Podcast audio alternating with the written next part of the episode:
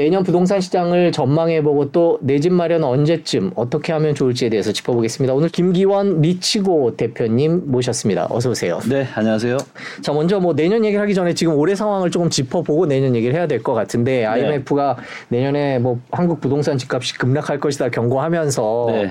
뭐 뉴스에 나오기도 했는데 지금 집값 상황은 뭐 올해 1년 내내 전망을 해주셨습니다만은 네. 전망해 주신 대로 크게 떨어지고 있죠. 네, 맞습니다. 그러니까 지금 이제 통계 데이터 기준으로 는 지금 한 4에서 6% 정도 떨어진 걸로 나오는데요. 언제부터요? 올해 초부터요. 네. 근데 이제 실제로 거래되는 데이터나 호가 데이터를 보게 되면 최소 10에서 많게는 30% 가까이 빠졌습니다. 네. 네. 그러니까 일반적인 통계보다 굉장히 많은 굉장히 많이 빠진 거죠, 실제로. 그 지금 들으시는 시청자분들께서는 궁금하실 것 같아요. 그 일반적인 데이터와 실제 데이터가 어떤 걸 얘기하는지 먼저 아, 네. 설명을 자세히 어, 해주셨으면 좋겠어요. 대한민국 이제 부동산 통계를 집계 공식적으로 집계하는 곳이 두 군데가 있습니다. 그래서 네. KB 부동산에서 발표하는 통계 지수 데이터가 있고요. 한국 부동산에서 발표하는 통계 지수 데이터가 네네네. 있는데 이게 조금 차이가 있어요. KB 부동산 같은 경우는 이제 아무래도 이제 공인 중개사분들이 가격을 임, 입력을 한 걸 통계로 집계를 하다 보니까 호가 데이터가 많습니다. 네. 그래서 이제 잠깐 화면을 좀 보시면 네. 요게 이제 KB 부동산 기준으로 서울만 좀 보겠습니다. 매매가와 전세가의 흐름 차트예요. 오른쪽 차트를 보면 요 되겠군요. 요 요 요 요 부분을 보시면 됩니다. 네. 요 부분. 근데 이제 보시는 것처럼 올해 중순까지는 오른 걸로 나와요. 네. 그리고 올해 중순 이후로부터 이제 매매가와 전세가가 하락한 걸로 보이죠. 어, 빠르게 떨어지고 있네요. 그렇죠. 네. 그래서 이제 올해 한 3.3% 넘게 빠졌고 전세는 거의 6% 가까이 빠진 걸로 나와요. 그런데 한국 부동산원 지수 통계 데이터를 보게 되면 네. 올해 초부터 계속 빠졌습니다. 네, 그러네요. 네, 조금 차이가 있고 여기는 이제 한 어, 매매가와 전세가가 한 6에서 7% 정도 지금 빠진 걸로 나오고 있어요. 그 정리를 해보면 KB는 3에서 4%, 올 초에 비해서요. 네. 그렇죠. 빠진 거고 한국 부동산 원자료는 6에서 7% 정도 맞습니다. 빠진 건데 그렇죠. 실제로 보면 조금 더 빠졌다는 말씀이신 거죠? 실제로 보면은 더 많이 빠졌고요. 네. 이거를 또 어떻게 체크를 할 수가 있냐면 네.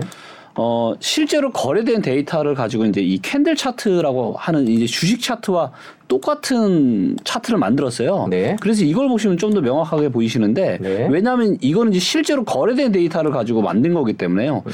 그래서 이제 고점이 이제 지난 2022년 4월 정도였는데 요게 이제 가격이 한 평당 4,300만 원 정도 됐습니다. 네. 전용 면적 기준으로요. 지금 이게 서울이죠? 예, 서울입니다. 그런데 이제 지금 보시면 이제 3,200 정도 까지 떨어졌거든요. 그러니까 요게 지금 가격이 요것만 놓고 보면 한 20% 정도 떨어진 거예요. 아, 그렇군요. 네, 네. 이거는 뭘 기준으로 만든 요거는 실제로 거래된 실거래가를 가지고 이렇게 차트로 만든 겁니다. 음, 밑에가 거래량인가요? 거래량 네, 밑에가 거래량입니다. 많이 떨어진 거. 그렇죠. 거래량이 굉장히 많이 줄었고요. 그리고 또 우리가 정확하게 요즘은 거래가 너무 없잖아요. 그래서 실거래가만 가지고 또 가격을 우리가 보기에는 좀 부족한 부분들이 있어요. 그래서 호가 데이터를 좀 같이 봐야 됩니다. 아, 그러니까 그래서 거래량이 많지 않기 때문에 네, 네. 보완할 수 있는 데이터를 준비하셨다. 맞습니다. 매물의 호가가 어떻게 변하고 있는지를 좀 확인을 좀 해야 되고요. 어, 예를 들면 이제 지금 이쪽에서 이제 목동에서 지금 대단지가 네. 어, 목동 힐스테이트 아파트인데요. 어, 요 데이터가 지금 최근 6개월 동안 5% 정도 호가가 지금 빠졌습니다. 그 다음에 지난 12개월 동안 5.6% 정도 빠졌고요. 네. 자, 그런데 요게 이제 목동이 아니라 이제 한 잠실 쪽으로 넘어가게 되면 네. 굉장히 하락폭이 큽니다. 자, 아, 예를 들어서 강남, 송파, 네. 서초 이쪽이요. 자 이제 어 잠실은 이제 대규모 이제 재건축 대상 아파트인 잠실 중 5단지를 보게 되면 최근 6개월 동안 27%가 빠졌습니다. 그러네요. 그 다음에 지난 12개월 동안 30%가 넘게 빠졌고요. 아, 오르기도 많이 올랐었죠. 네, 며칠 오르기도. 많이 올랐고 또 제가 누누이 말씀드렸지만 어, 상승의 막바지에 가장 많이 올라가는 아파트 유형이 재건축 아파트인데 네. 하락이 시작되면 가장 많이 떨어지는 아파트 단지가 재건축 아파트라고 제가 말씀드렸죠. 왜냐하면 사업성이 급속도로 안, 주- 안 좋아지기 때문에요. 그렇죠. 그 다음에 요 바로 옆에 이제 네. 비교적 신축인 어, 리센치를 보더라도 최근 6개월 동안은 지금 21%가 빠졌고요. 지난 12개월 동안 24%가 빠졌습니다. 그러네요. 네. 그래서 지역에 따라 조금씩 다르긴 하지만 실제로 정말 작게 빠진 데가 한 5, 6% 많이 빠진 데는 지금 30% 가까이 지난 1년 동안 하락을 한 걸로 보여집니다. 네, 뭐 워낙 많이 올랐었기 때문에 네. 지금 저희가 이 정도 빠진 게 언제 때 수준으로 돌아갔다고 보면 되는 걸까요? 어, 이- 지금 이 정도 수준이면 이제 19년 말이나 2020년 초반 정도까지 가격이 지금 하락한 걸로 보여집니다. 아 그렇군요. 이제 네. 많이 워낙 빠르게 많이 올랐었기 때문에 그렇죠. 이제 내려가기 시작하는 단계를 보면 2020년 초 단계다. 저희가 어 연합뉴스 기사를 하나 준비를 했습니다. 그거 보면서 네.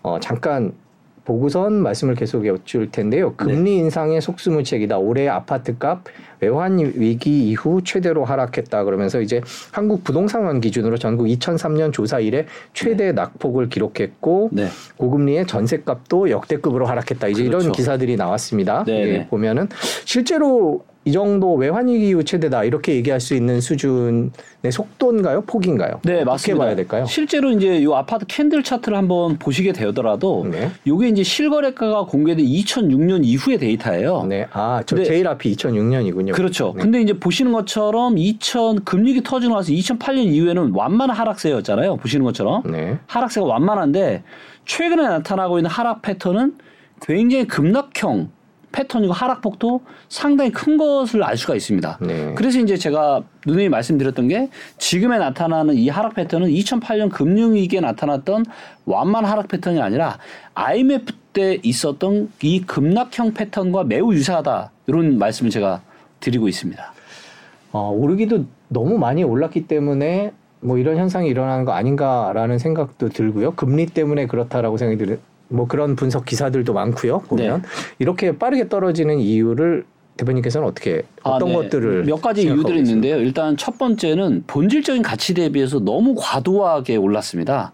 사실 어, 코로나가 터지면서 유동성이 풀리고 금리를 역사상 가장 낮은 수준 0.5%까지 낮췄잖아요. 그러다 보니까 자산 시장에 엄청난 거품 버블이 발생을 한 거죠. 그와 더불어 임대차 3법이 또다시 부동산 시장에 또 불을 질렀고요. 그러면서 어, 우리가 상상하지도 못할 엄청난 수준까지 고평가가 되었어요. 이런 상황에서 금리가 누구도 예상하지 못했을 만큼 빠르게 올라가면서 그게 이제 엄청난 부담으로 지금 다가오는 거죠. 그와 더불어서 물가까지 인상을 하다 보니까 사람들 호주머니 사정이 너무 안 좋아지고 있는 거예요. 그러다 보니까 지금 이제 굉장히 급락을 하고 살 사람은 이미 이제 다 샀기 때문에 2020년 중순부터 21년까지 연끌하신 분들이 지금 100만 명이 넘는다고 하잖아요. 네. 어, 너무나도 많은 사람이 샀기 때문에 더 이상 이제 살 수 있는 어떤 대기 이 수요자도 거의 없는 상태고 그러다 보니까 거래는 없고 어, 어떤 연끌한 사람들이 계속 매물이 나오면서 급하게 되다 보니까 그래서 이제 급매가 이렇게 나오게 되고 네 어떻게 보면 이제 악순환의 이런 하락 고리가 시작이 된 거죠. 그렇군요. 전월세 시장 상황은 지금 어떻습니까? 아까 얼핏 봤습니다만은 네. 아, 전세도 지금 하락을 하고 있고요. 그러니까 매매가만 떨어지는 게 아니라 전세가 떨어지는데 전세가 떨어지는 이유는 뭐냐면 마찬가지 이유입니다. 금리 때문이에요. 어, 전세도 이제 대부분은 전세자금 대출로 이렇게 전세를 네. 하는데 그나마 이제 초저금리 때는 전세 가격이 올라가도 이자 부담이 그렇게 많지가 않기 때문에 이거를 감당을 할 수가 있었는데 지금 이제 이자 부담이 두 배 이상 이렇게 올라가게 되면서 사람들이 너무나도 고평가된 전세 가격을 뒷받침해 줄 수가 없는 거죠.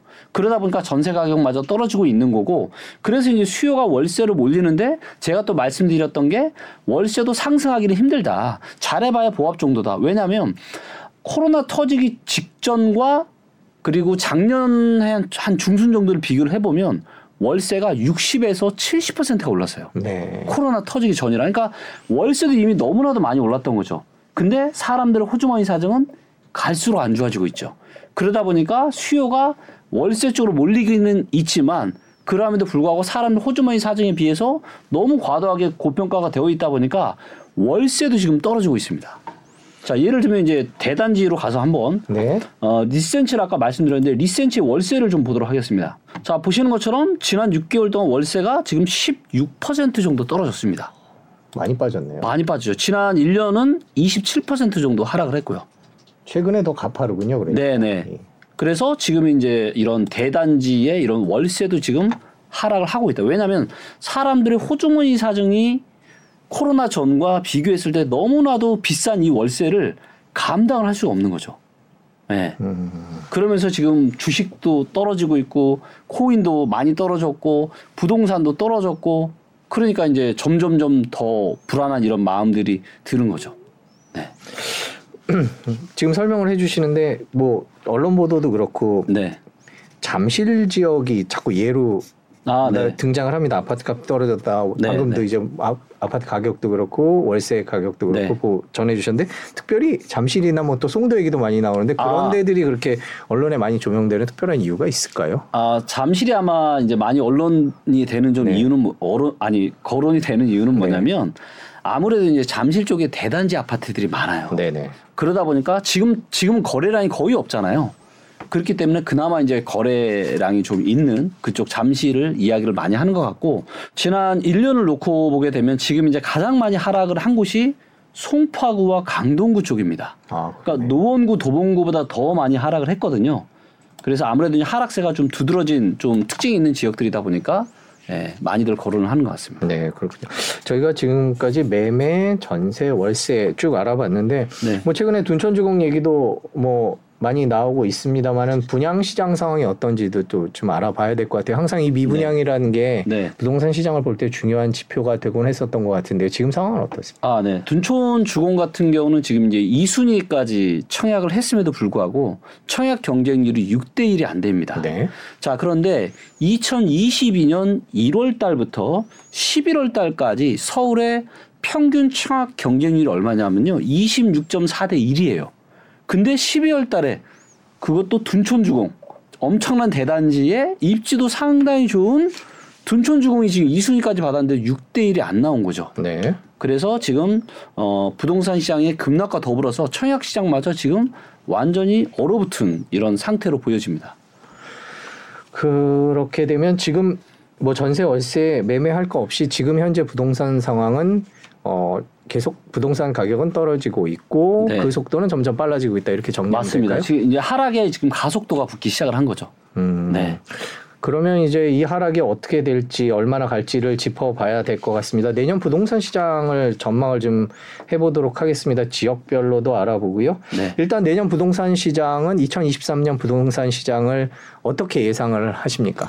어, 2023년 부동산 시장은 아마도 어, 97년 IMF 이후로 어, 가장 최악의 한 해가 되지 않을까 예, 예상이 됩니다. 네, 그렇게 생각하시는 근거가 있으실 것 같아요. 아, 일단 굉장히 여러 가지가 있는데요. 일단 어, 미국에서 이제 금리를 2023년까지는 내리지 않겠다라고 했고 최종 금리가 지금 이제 5% 초반대까지 이야기가 나오고 심지어는 뭐 6%, 뭐 가장 산다는 7%까지도 이야기가 나오고 있습니다. 그렇기 때문에 내년은 올해보다 금리가 더 올라가겠죠. 그렇기 때문에 어떤 이자 부담은 지금보다 내년이 더 안 좋을 거고요. 자, 그 다음에 이제 부동산 시장의 하락이 어, 부동산 관련 기업들과 금융회사에 악영향을 미치는 게 올해 이제 가을부터 시작이 됐거든요. 그리고 이게 어, 청약이 사실은 어떻게 되느냐에 따라서 그리고 미분양이 얼마나 쌓이냐에 따라서 이게 이제 뭔가가 지금 터질 수도 있는 그런 상황인데 어, 지금 미루어 짐작해 보았을 때는 청약 시장이 지금 둔촌주고만 보더라도 청약 경쟁률이 굉장히 안 좋잖아요. 근데 보통 우리가 청약 경쟁률이 10대 1 정도 나오면 미분양이 30% 정도 나오는 게 업계 통설이에요. 네. 자, 근데 이거는 10대 1도 훨씬 안 되잖아요. 자, 그렇다면 미분양이 30% 이상 나올 수도 있다. 둔촌주공이요. 둔촌주공이. 내년 1월인가요? 내년 1월 3일부터 17일까지가 계약이 되고요. 네. 자, 근데 문제는 뭐냐면 둔촌주공이 사업을 진행을 할 때 12% 단기 대출을 받아서 지금 진행을 하는 겁니다. 그리고 이 대출이 7,200억 원이 조금 넘어요. 근데 이게 만기가 언제냐면 내년 1월 19일입니다. 계약 기간이 끝나고 바로 다다음 날이에요. 그러니까 분양 그게 끝나고선 다음 날 돈 갚아야 된다는 얘기죠. 그렇죠. 네. 근데 지금 미분양이 만약에 이렇게 속출을 하게 되면 그 돈을 어떻게 갚을 수 있냐라는 거죠. 그리고 갚으려면은 내가 가지고 있는 돈, 그러니까 계약을 받으면 계약금이 들어올 거잖아. 이 돈으로 갚든가 아니면 또 다시 어디서 대출을 끌어와서 지금 상환을 해야 되는데 지금 둔촌주공마저 지금 이런 얼어붙고 있는 누구도 예상하지 못했을 만큼 상당히 안 좋은 결과가 나왔잖아요. 그렇기 때문에 지금 자칫하면은 예, 둔촌 주광발 지금 피, 안 그래도 지금 PF 때문에 여러 가지 문제들이 많거든요. 일부 건설사들 같은 경우는 이미 좀 위험한 이야기들이 나오고 신용 등급도 지금 떨어지고 있는 상태고요. 근데 만약에 이런 둔촌 주공 대한민국에서 가장 많은 분들이 그래도 가장 조- 좋고 둔촌 주공은 지금 같은 시점에서도 잘 될 거라고 예상은 이거마저 만약에 안 된다. 그러면 나머지 사업장들은 어떻게 되겠습니까? 나머지 사업들은 훨씬 더 심각해지겠죠. 그래서 어 지금은 이제 부동산의 하락이 부동산 관련한 기업들과 금융회사에 엄청난 악영향을 미치기 시작하는 게 저는 내년 한 1, 2분기 어느 즈음이 될 가능성이 상당히 높다라고 보고 있고요. 이런 부분들이 어떻게 보면 안 그래도 지금 얼어붙어 있는 한국 경제를 좀 더 더 안 좋은 상황으로 몰아갈 수 있고 이런 부분들로 인해서 사람들의 어떤 이런 심리가 완전히 얼어붙으면서 2023년에 부동산 시장은 IMF 이후로 지금 몇십 년 만에 가장 최악의 한 해가 될 가능성이 꽤 보여집니다. 그러면 지금 일단 처음 말씀해 주신 건 둔촌 주공발 금융 위기 네. 금융 우려죠. 위기까지는 아니고 금융위기까지 이제 PF 시장이 이제 훨씬 더 지금 안 좋아지는 거죠. 음, 그런 얘기를 하나 해주셔서 이제 건설사들이나 뭐 네. 금융회사들이 힘들어질 맞습니다. 우려가 있다라는 네. 게첫 번째고 그런 일이 생기면 당연히 아파트나 이런 집값도 더 빠르게 떨어질 우려가 있다 이렇게 생각해도 되는 건가요? 네, 맞습니다. 음, 그리고 이제 그와 더불어서 이제 한국의 경제 전체의 펀더멘탈이 좋으면 모르는데 지금 이제 수출의 데이터를 보게 되면 수출이 지금 하락을 하기 시작했잖아요. 그죠? 그래서 바로 얼마 전 나온 데이터로는 지금 14%가 하락을 한 걸로 나옵니다. 근데 내년에 수출이 그럼 어떨 거예요? 내년의 수출은 지금 또 지금 더 안 좋을 거다. 이런 이야기들이 굉장히 많잖아요. 그렇기 때문에 어, 한국 경제의 어떤 펀더멘탈 체력 자체가 이런 약한 상황에서 그런 일들까지 발생을 하고 금리가 여전히 지금보다 더 높은 상태가 유지가 된다라면 어, 2022년의 하반기가 지금 상당히 하락세가 가팔라지고 있는데 이런 것들이 더 가파른 하락이 나타날 수도 있는 네, 여지가 충분히 있다라고 보여집니다. 그 레고랜드에서 비롯됐던 그 위기는 요즘에는 좀 잦아든 건가요? 상황이 어떻습니까? 네, 뭐 수면 잦아- 아래로 일단 내려간 네, 것 그렇죠. 같긴 한데요. 일단은 뭐 정부에서 네. 급한 불은 네, 끈 걸로 보여집니다. 음. 자, 근데 문제는 네, 급하게 지금 꺼야 되는 불들이 계속 지금 나타나고 있는 상황이다라는 거죠.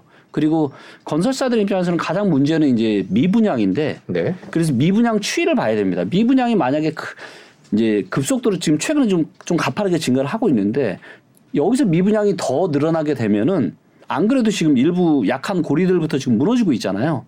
근데 미분양이 늘어나게 된다면 기업들 입장에서는 어떻게 보면 재고는 쌓이는데 물건이 팔리지 않아서 돈이 안 들어오는 그렇기 때문에 생각보다 상당히 심각한 상황이 벌어질 수가 있어서 일단 미분양이 추이가 어떻게 될지 그리고 이제 가장 지금 최근에 주목받고 있는 이 둔촌주공이 과연 계약률이 어떻게 될지 내년 초에. 그래서 이 7천억 원이 넘는 엄청난 이 돈을 과연 갚을 수 있을지 없을지.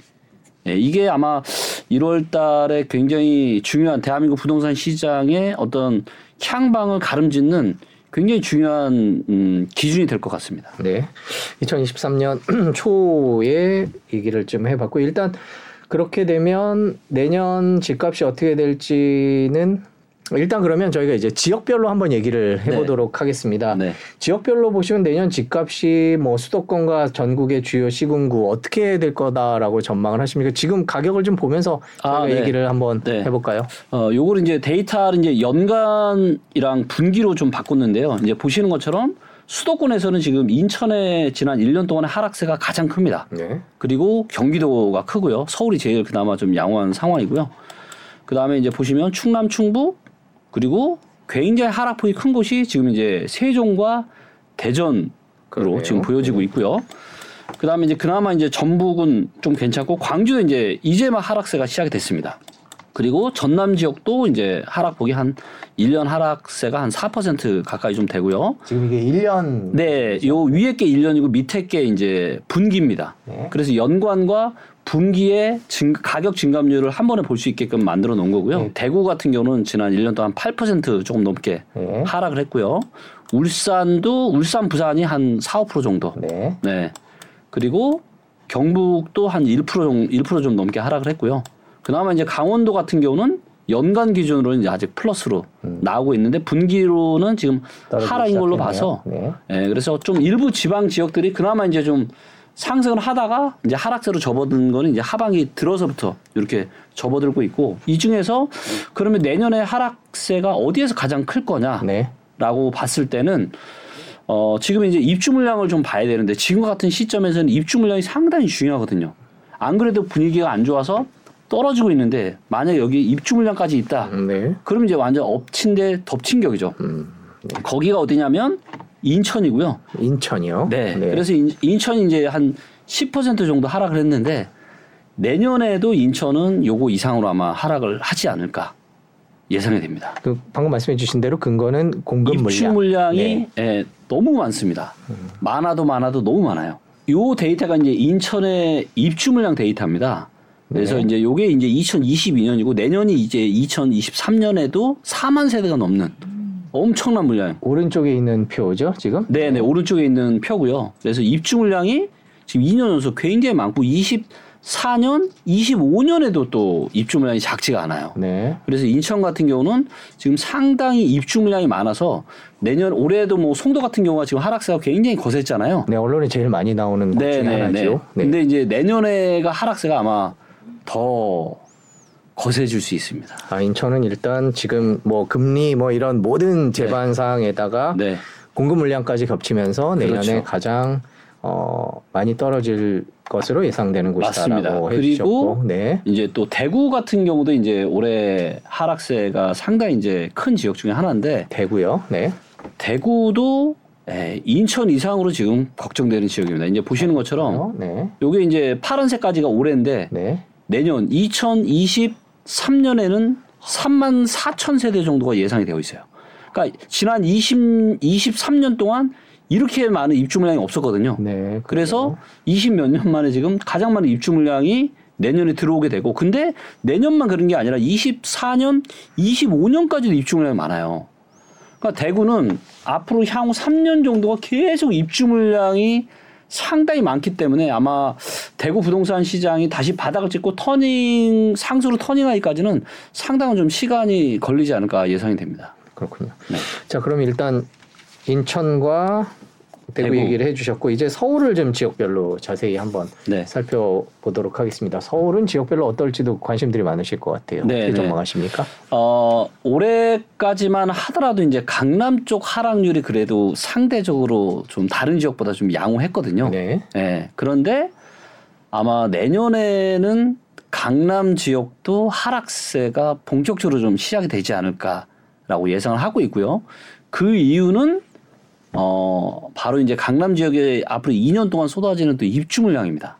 그동안 강남에 사실 입주 물량이 그렇게 많지 않았었거든요. 그렇죠. 근데 어 내년과 내후년에는 12,000세대가 넘는 상당히 많은 입주 물량이 들어와요. 강남에요. 강남에요.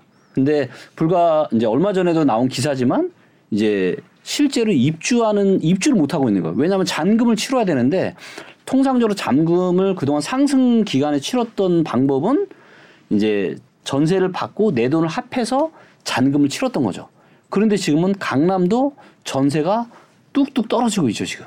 그런데 만약에 입주 물량까지 많아지게 되면 강남의 전세는 아마 더 떨어질 겁니다.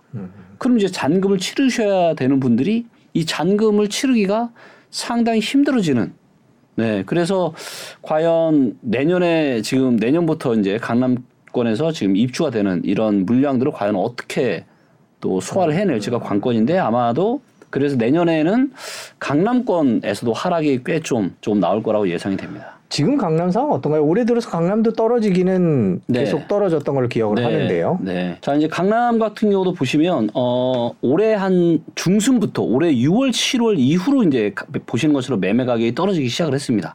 강남구군요, 지금. 네. 요게 이제 강남구고요. 네. 자, 그 다음에 전세 가격도 올해 이제 한 8월, 9월 이후로 그 전까지는 이제 보시는 것처럼 그렇게 하락세가 가파르진 않았는데요. 보시는 것처럼 최근에 이제 하락세가 상당히 좀 가파라지는 이런 모습을 볼 수가 있습니다. 네. 네. 그래서 이제 강남도 그동안 잘 버티다가 올해 중순 지나고 나서부터 매매가와 전세가가 동반 하락하고 있는 이런 모습이 나타나고 있고요.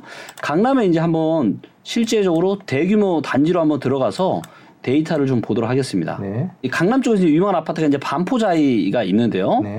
반포자이의 이제 매매가를 보시게 되면 보시는 것처럼 지난 6개월 동안 이 호가가 어, 13.8% 떨어졌습니다. 여기 이제 보시면 어, 불과 이제 한 7월 달만 하더라도 최저 호가가 34억 8천, 그러니까 35억 정도 됐어요. 근데 지금 얼마냐면 30억입니다. 어. 7월 달 이후로 지금 5억이 떨어진 거죠. 한강변 아파트들은 어떤가요? 아, 네. 또 한강변 아파트도 한번 보도록 네. 하겠습니다. 아무래도 가장 뭐 평당 가격이 비싸다라고 네. 기사가 가장 많이 나왔던 곳이 자, 일단 반포의 아크로 리버파크를 좀 네. 보도록 하겠고요. 예, 아크로 리버파크 같은 경우는 지금 예, 6개월 동안 5% 정도 음, 예. 하방 경직선이 조금 더 강한 모습이죠. 근데 이제 빠지는 속도는 이제 슬슬 붙기 시작한 것처럼 보이기는 네, 하네요. 맞습니다. 근데 이제 보시면 네. 전세가 어떻죠? 아크로 리버파크 매매가는 지금 6개월 동안 5% 정도밖에 안 빠졌는데 네. 지금 전세는 데이터에서 보시는 것처럼 30%가 빠졌습니다. 그러니까 실제 사용 가치 전세 가격이 이렇게 뒤를 받쳐주지 못하다라는 거는 전 매매 가격도 더 이 전세가가 떨어진 거 비슷한 만큼 떨어질 수 있다라는 건데 아직은 그나마 공급 물량이 없으니까 그런데 이제 내년부터 2년 동안 이제 강남권의 공급 물량이 상당히 이제 많이 들어오게 되면 예, 가격이 이제 다른 지역과 비슷하게 좀 떨어지지 않을까 예상이 됩니다. 다른 지역도 좀 살펴볼까요? 그러면 어디로 가볼까요? 노도강으로 네. 한번 가볼까요? 네. 대표 이제 지역이 이제 노원구 쪽으로 한번 가보겠습니다. 보시는 것처럼 이미 이제 한 21년 11월 달에 고점을 찍고 네. 서서히 하락을 하다가 최근에 이제 한 7월 달부터 이 하락세가 굉장히 가팔라진 네. 이런 모습이 보여지고 있고요. 네. 어, 이쪽에 이제 대단지를 한번 가보도록 하겠습니다. 자, 여기 보시면 요 이제 대장 아파트라고 적혀 있는 예, 창동 주공 19단지. 요게 이제 어, 세대수가 이제 거의 1,800세대 정도 되는 상당히 큰 아파트인데요. 최근 6개월 동안 이제 매매가의 호가가 24% 정도 떨어졌고요. 1년 동안 12%. 네, 한 12% 정도. 음. 네. 그래서 지금 올해 뭐 한 7월 달만 하더라도 이제 호가가 이제 3억 7천 정도 지금 29평 기준으로 했었는데 지금 이제 벌써 2억 8천까지 지금 아, 네. 상당히 많이 떨어졌죠. 네. 그러네요. 이제 데이터 상으로는 눈에 띄게 하락세가 커지고 있는 그런 모습이고, 네. 자 그 다음에는 저희 강동구 둔촌주공 있는 강동구 쪽이 아, 요즘에 네. 많이 보도가 맞습니다. 나오고 있는데요. 뭐 네. 헬리오시티랑 비교해서 요즘에 뭐 네. 아파트 가격들이 맞습니다. 84제곱미터를 기준으로 네, 네. 공급인이 보는 뉴스에 계속 나오고 있는데 그렇죠. 그곳은 어떤 네, 한번 헬리오시티 짚어보죠. 한번 네. 보겠습니다. 자, 이제 매매가를 보시면 네. 지난 6개월 동안 15.8%가 떨어졌습니다. 그래서 이제 어, 최저 호가가 19억이었는데 지금은 16억 까지 지금 하락을 했죠. 이게 저희가 매주 방송을 할 때마다 1억씩 빠지는 것 같아요. 일주일마다. 그래서 지금 네. 시간이 지나면 지날수록 하락세가 굉장히 지금 가팔라지고 있고 그러다 보니까 둔촌주공이 옵션까지 하면 지금 14억 정도 되거든요. 분양가가요? 예, 네네. 분양가가. 네. 근데 지금 어, 그 옆에 있는 헬리오시티가 비교가 많이 되는데 얘가 지금 19억에서 16억까지 지금 불과 몇 개월 사이에 떨어졌단 말이에요. 근데 16억에서 앞으로 또 한 6개월 사이에 3억이 떨어지면 13억이 되는 거거든요. 네. 근데 둔촌주공은 입주가 2025년 초입니다. 그러니까 아직도 2년이라는 넘는 기간이 남아 있는 거예요. 근데 이 2년이라는 기간 동안에 만약에 지금 같은 속도로 계속 떨어진다라면 그 분양가가 만만치 않은 분양가가 되는 거죠. 예, 또 그리고 서울의 다른 지역 어디 살펴볼 만한 데가 어디 있을까요? 아, 목동 7단지 같은 경우는 어, 아, 7단지도 굉장히 많이 빠졌네요. 네. 어, 7단지도 지금 호가가 올해 7월 달만 해도 20억이었는데 최저 호가가 지금 16억까지 떨어서 이게 금매물들이 조금 나오고 있다 이렇게 보면 되는 걸까요? 네, 그렇죠. 그러니까 지금 분위기가 워낙 좀 안 좋다 보니까 이제는 좀 뭔가 사정이 안 좋으신 분들부터 이렇게 금매로 음. 내놓는 이런 상황들이 지금 시작이 되고 있는 것 같습니다. 네, 저희가 이제 뭐 방송을 하면 댓글에 보면은 이런 질문이 많은 것 같아요. 이렇게 이제 떨어질 거다, 빠르게 떨어질 거다라는 네. 데 대부분 전문가들의 의견이 일치하는데요. 이제 네. 그러면 그게 언제까지 얼마나 떨어질까에 대한 질문이 가장 많고요. 최근에 네. 저희 프로그램의 댓글에 질문이 많은 거는 우리도 일본처럼 가는 거냐 네. 아니냐 이런 네. 질문이 의외로 많으시더라고요. 아, 네. 그거에 대해서는 개인적으로 어떻게 아, 생각하세요? 일단 먼저 우리가 일본처럼 될 거냐를 제가 말씀을 드리면 그렇게 될 일은 절대 없다. 네. 네. 어, 이유는 몇 가지 것들이 있는데 일단 그 당시에 일본은 버블이 심해도 심해도 너무너무 심했습니다. 즉 도쿄 팔아서 미국 본토를 다 살 수 있을 정도의 그런 엄청난 버블이 있었거든요. 그렇기 때문에 이제 그랬던 건데 어, 그렇지는 않습니다. 일단 뭐 한국도 인구가 줄어들고 뭐 이런 이유들 때문에 부동산이 이제 대사를 걷는 거 아니냐 이런 말씀을 하시는 분들이 있는데 어, 저는 어떤 데이터만 보면 되느냐 통화량 데이터만 저는 보면 된다고 생각합니다. 기본적으로 부동산의 총량은 늘어나지 않아요. 부동산의 총량 어느 정도 고정이 되어 있는데 시중의 통화량은 계속 늘어나잖아요. 그래서 시중의 통화량이 늘어나는 한 이 시중의 통화량이 늘어난 속도만큼 부동산의 가격이 상승을 할 수밖에 없어요. 그렇기 때문에 어 시중의 통화량만 잘 체크하면 될 것 같고 다만 지금은 시중의 통화량보다 너무 과도하게 부동산에 거품이 껴있다 보니까 이제 급락을 하는 거지 그리고 이런 시간이 끝나면 다시 바닥을 찍고 상승을 할 거라고 저는 보고 있고요.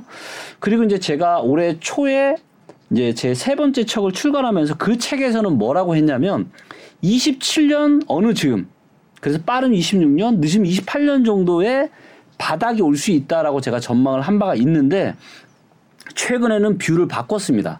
왜냐하면 어, 이 책을 올해 출, 출간을 했으면 작년 말에 쓴 거잖아요. 네. 그 당시만 하더라도 금리가 오를 줄은 알았지만 이렇게 가파르게 오를 거라고는 사실 전혀 예상을 못 했거든요. 네네네.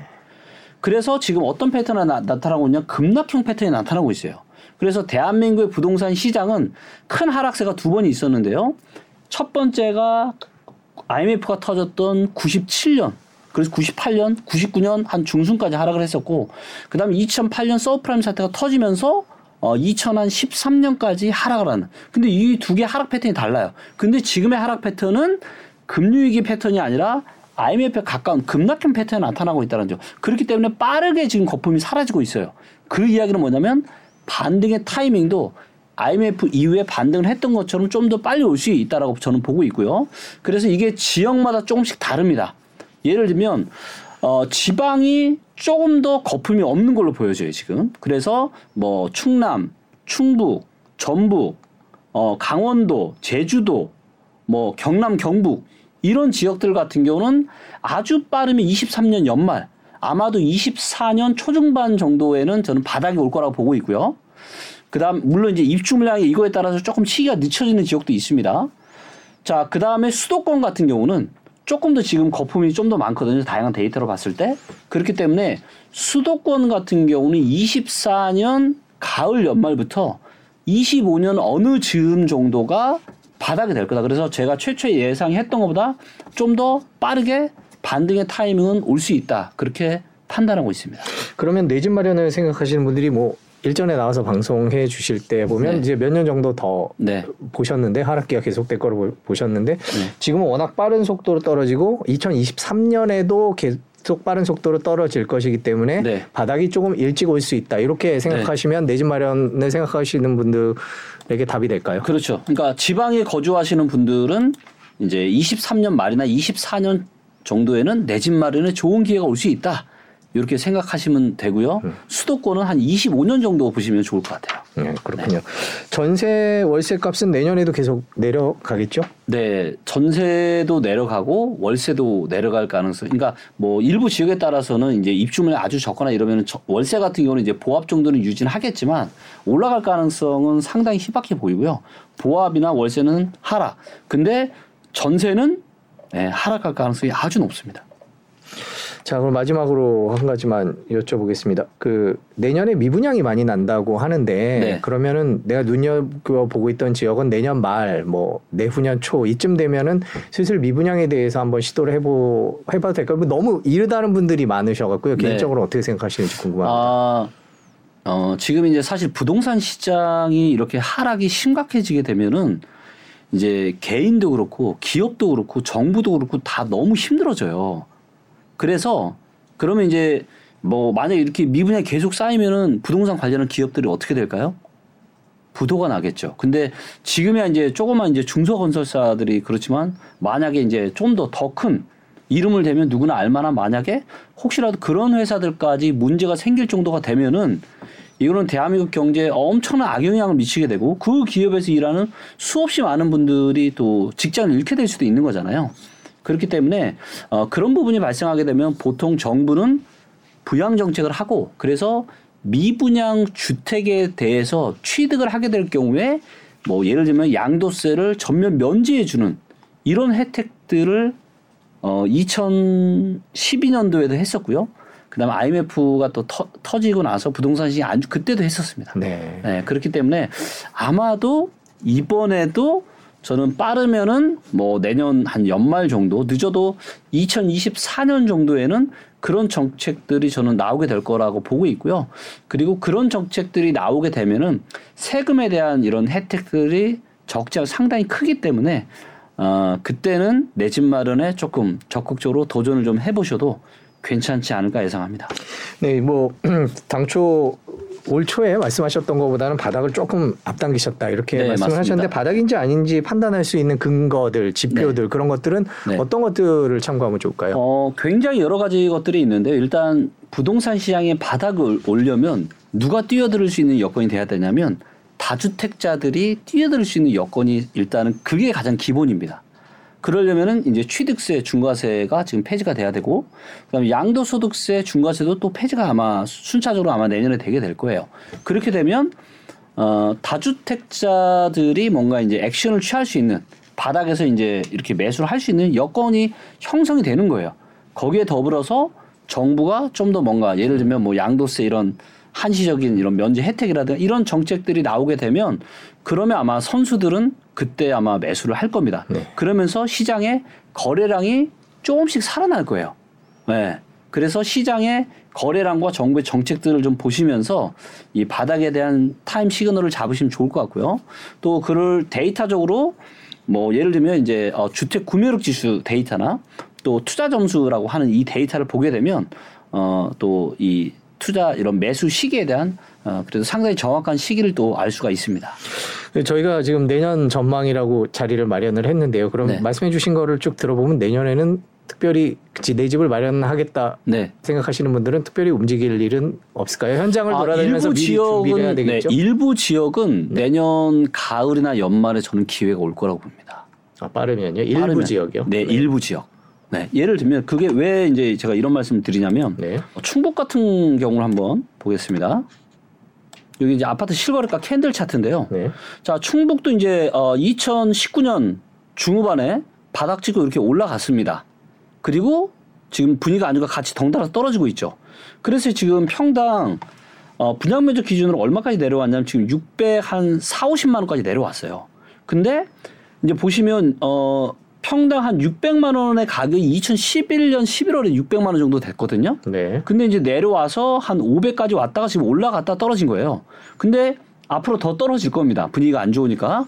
근데 여기서 떨어지면은 이제 550이나 500 정도까지도 떨어질 거예요. 그럼 이 가격은 언제 가격대냐? 이 가격은 2000 예, 11, 12, 13년 가격이고 2019년 가격이에요. 저는 평당 500에서 550까지 떨어지면 이거는 완전 찐바닥이다. 지방은. 네. 지방의 경우죠. 그렇죠, 그렇죠. 네. 지방의 경우는 그렇기 때문에 여기서 이제 좀 더 떨어지면 그 가까지 되는 거죠. 그래서 일부 지방 같은 경우는 어, 향후 입주 물량이 좀 별로 없고 이런 지역들 같은 경우는 내년 연말 정도에는 빠르면 내 집 마련은 아주 좋은 시기가 올 수 있다 이렇게 보여집니다. 네, 음, 저희가 김기현 대표님과 함께 내년 부동산 시장 전망을 해봤습니다. 아 마지막으로 그거 하나 여쭤보고 싶어요. 네. 그 지금 빚이 많고요. 아파트 이제 영끌족이라고 하죠. 예, 많은 빚을 내서 집을 사신 분들이 계실 텐데 네. 이제 그분들은 내년 더 힘들 것 같아요. 어떻게 맞아요. 한 말씀 네. 해주신다면. 아, 일단 참 진짜 심심한 위로의 말씀을 드리고요. 우리가 인생에서 어, 가장 중요한 의사결정이 이, 어떻게 보면 내 집 마련에 대한 인생에서 가장 비싼 구매 의사결정이니까요. 그래서 이런 구매 의사결정을 어, 잘못된 시기에 잘못된 판단을 하게 되면 어떻게 보면 진짜 내 인생을 너무나도 이제 힘들게 만드는 그런 일들이 생기잖아요. 그렇기 때문에 어, 앞으로는 어 근데 이제 또 또다시 이런 것들을 또 극복하실 수 있습니다. 그렇기 때문에 아, 나중에는 이런 좀 객관적인 데이터에 근거해서 좀 이렇게 합리적이고 이성적인 그런 부동산 의사결정을 하시면 너무 좋을 것 같습니다. 네, 오늘 뭐 여쭤볼 건 더 많은데요. 오늘 2023년 부동산 전망 첫 번째 순서는 여기까지 하겠습니다. 오늘 긴 시간 고맙습니다. 네, 감사합니다.